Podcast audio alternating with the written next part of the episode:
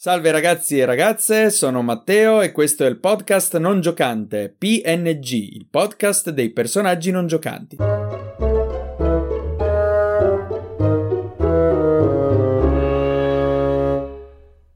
Il tema di oggi per l'episodio 1 eh, si chiamerà appunto i tipi di PNG e gli strumenti del master.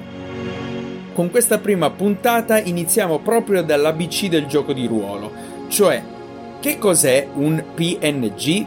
Allora, per PNG intendiamo personaggio non giocante. Nei giochi di ruolo, quindi, un PNG è un personaggio che non è sotto il controllo diretto dei giocatori, ma invece viene gestito dal Game Master o Dungeon Master, naturalmente.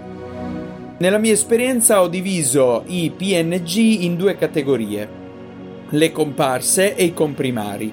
Le comparse sono dei eh, personaggi non giocanti che hanno poche informazioni, hanno pochi tratti, sono quasi delle macchiette, ecco, vanno e vengono, sono delle, dei personaggi statici mentre i comprimari hanno decisamente più informazioni sul loro conto, avranno un po' più di spotlight, e cioè saranno un po' più al centro dell'attenzione, hanno diversi tratti caratteriali, sono anche dei personaggi dinamici, e cioè hanno eh, una vera e propria evoluzione o anche involuzione.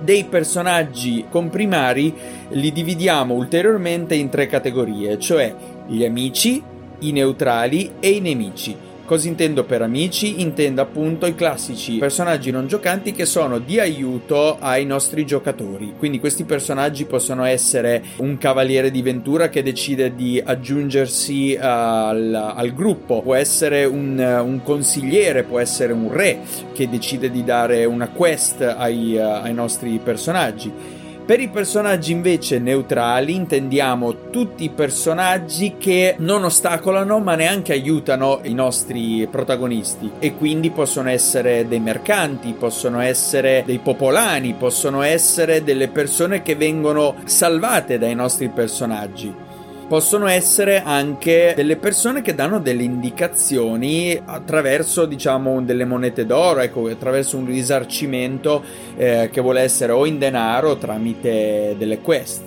E infine perché eh, esistono anche eh, loro, eh, seppur diciamo eh, normalmente non vengono contati come tali, ma anche i nemici sono dei PNG, sono dei personaggi non giocanti e sono dei personaggi non giocanti eh, a mio avviso comprimari. Naturalmente non sto dicendo che l'orchetto o il, uh, che ne so, il troglodita o il gigante di collina incontrato casualmente uh, siano dei comprimari, ma sto parlando dei cattivi della campagna, sto parlando anche di nemici che il master ha creato e uh, che vuole dare importanza quindi, eh, per rifrasare meglio, è vero che il gigante di collina, incontro casuale, potrebbe essere sicuramente una comparsa, ma potrebbe anche essere che il master abbia creato, quindi master voi, mi sto, mi sto rivolgendo proprio a voi, cari master e colleghi, che voi abbiate creato un uh, personaggio che sia un gigante di collina e che se opportunamente molesta, inopportunamente molestato possa diventare un, un nemico e uh, nessuno vieta, cari amici master, che questo nemico poi possa evolversi, ecco qui l'altra parola chiave, in un amico o in un personaggio non giocante neutrale. Quindi anche qui vedete che non è detto che tutti i nemici siano nemici fino alla fine, non è detto che tutti i neutrali siano neutrali e non è detto, ma questa forse è un po' più uh, tirata, non è detto che tutti gli amici rimangano tali quante volte avete fatto, ecco, facciamoci un esame di coscienza perché mi ci metto anch'io dentro come master. Ecco, questa è una cosa che voglio specificare. Non sono qui a dare dei suggerimenti, non sono su un trono a dare degli ordini, ma eh, sono qui solamente per condividere la mia esperienza di diversi anni da Dungeon Master, riportando anche i miei errori e, e citando anche degli episodi eh, molto belli. Ecco, quante volte magari eh, siamo partiti con un personaggio e lo abbiamo lasciato come tale e quante volte invece abbiamo creato un personaggio che è partito magari come nemico ed è diventato poi un amico dei, uh, dei, dei protagonisti. Questo è quello che secondo me rende il gioco di ruolo un'esperienza molto bella, cioè partire con un'idea e poi progredirla nel tempo, perché parliamoci chiaro ragazzi, qui nessuno di noi è un, uh, uno scrittore talentuoso, o magari ci sono, eh, se mi state ascoltando vi ringrazio tantissimo, però eh, molto spesso partiamo da un concetto e poi piano piano questo concetto si evolve, si evolve per strade che magari non avremmo neanche pensato. Ecco appunto eh, la bellezza del gioco di ruolo. Partire da qualcosa e poi creare, evolverlo nel tempo. Io ho dei uh, personaggi non giocanti, addirittura hanno fatto proprio un percorso ancora più lungo, cioè erano partiti da comparse, poi sono diventati amici e poi hanno avuto la loro storia, si è conclusa in gioco ed è diventato un re. Eh, mm, caso studio il mitico Bonarius e chi mi ascolta dei miei amici eh, si ricorderà del fantastico Bonarius che era questo avventuriero guerriero che era una, all'inizio una comparsa che hanno dovuto eh, salvare da delle segrete di un dungeon e poi eh, ha deciso di seguirli nelle avventure diventando proprio un personaggio non giocante amico e alla fine eh, Bonarius è diventato un re e ha messo su famiglia. Parlando appunto degli strumenti del master, ecco che vi posso dare magari qualche pillola eh, nella creazione di un personaggio non giocante. Allora, quando noi creiamo un personaggio non giocante con primario, il mio suggerimento è quello di partire con un background di due righe.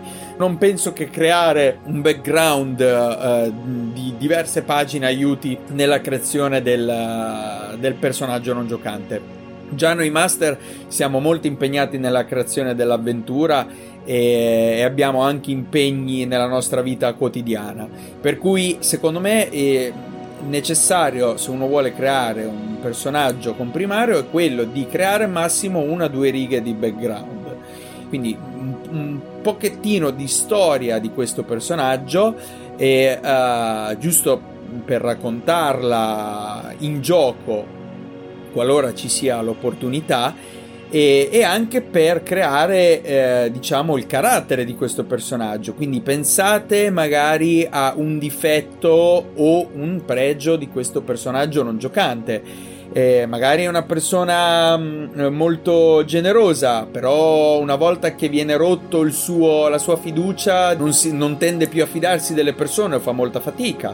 Magari potrebbe essere questo. Per aiutarvi a eh, immaginare che tipo di persona sia questo personaggio, io uso molto spesso anche quest'altra tecnica, cioè quella di cercare l'immagine prima. A seconda dell'immagine, uno si può già fare un'idea. Vedi, magari oh, in questa immagine c'è un goblin grasso, c'è un goblin magro. Come si comporta un goblin grasso? Un goblin che piace mangiare, un goblin che ha una disfunzione potrebbe esserci anche questo, il che rende tutto molto più divertente. Pensa poi a come potrebbe parlare e muoversi e qui entriamo nel, uh, in un'altra parte della creazione del personaggio e cioè la voce del personaggio. Cioè non siamo degli attori, quindi non è importante fare, avere una dizione perfetta come per esempio può essere una, un attore o un doppiatore, ma già eh, diciamo, la velocità, eh, un difetto di pronuncia, il tono possono già creare eh, un personaggio. Questo personaggio può avere sempre fretta e di conseguenza può sempre parlare molto molto velocemente. Avete già visto che un personaggio con molta fretta che parla molto velocemente è già un, un tipo di personaggio. Oppure potrebbe essere un personaggio molto lento un po' così. Oppure magari il tono potrebbe essere un personaggio monotono, nel vero senso della parola. Ah sì, molto piacere, io mi chiamo Jordan. Sono molto arrabbiato. Mm. Ecco, già avete creato tre personaggi diversi È logico che se avete un background nel, nel teatro, se vi piace fare le vocine, va ben venga. Eh, non preoccupatevi, anzi io sono sempre dell'idea che è meglio strappare una risata piuttosto che uno sbadiglio. Ecco, questa, questa la, la, incorniciamo come regola d'oro. Meglio strappare una risata ai giocatori piuttosto che uno sbadiglio. Quindi non preoccupatevi, provate anche a casa, fate delle vocine, provate, create degli accenti senza nessun problema. Se poi avete la fortuna di questi giorni, è veramente, veramente giusto usare la parola fortuna, di giocare dal vivo, bene, usate anche il vostro corpo, la gestualità eh, come muove le mani questo personaggio. Se è un personaggio timido, le mani tendono a essere molto vicine eh, al corpo. Avete presente Fantozzi, no? Quando viene ripreso, fa proprio il gesto che porta le mani vicino, vicino, oh, oh, oh, vicino al corpo, no? Quindi eh, eh immaginatevi se siete un po' Fantozzi eh, di questo personaggio un po' Fantozzi, si porta le mani vicino al corpo. Se è un personaggio molto orgoglioso, eh, impostatevi proprio pensate pensate eh, e immedesimatevi in questo personaggio. Voi in quel momento siete quel personaggio e anche il modo in cui state a sedere, ragazzi, può eh, convenire eh, come il personaggio viene presentato ai giocatori. Quindi il portamento, la gestualità, lo sguardo potrebbe essere accigliato, potrebbe essere un personaggio che assomiglia a Clint Eastwood, quindi uh, gli occhi li strizzate mentre li guardate, storcete la bocca, cioè non abbiate paura di usare il vostro corpo se siete uh, se giocate dal vivo oppure se usate anche la webcam. Altrimenti fate molto affidamento sulla, sulla vostra voce.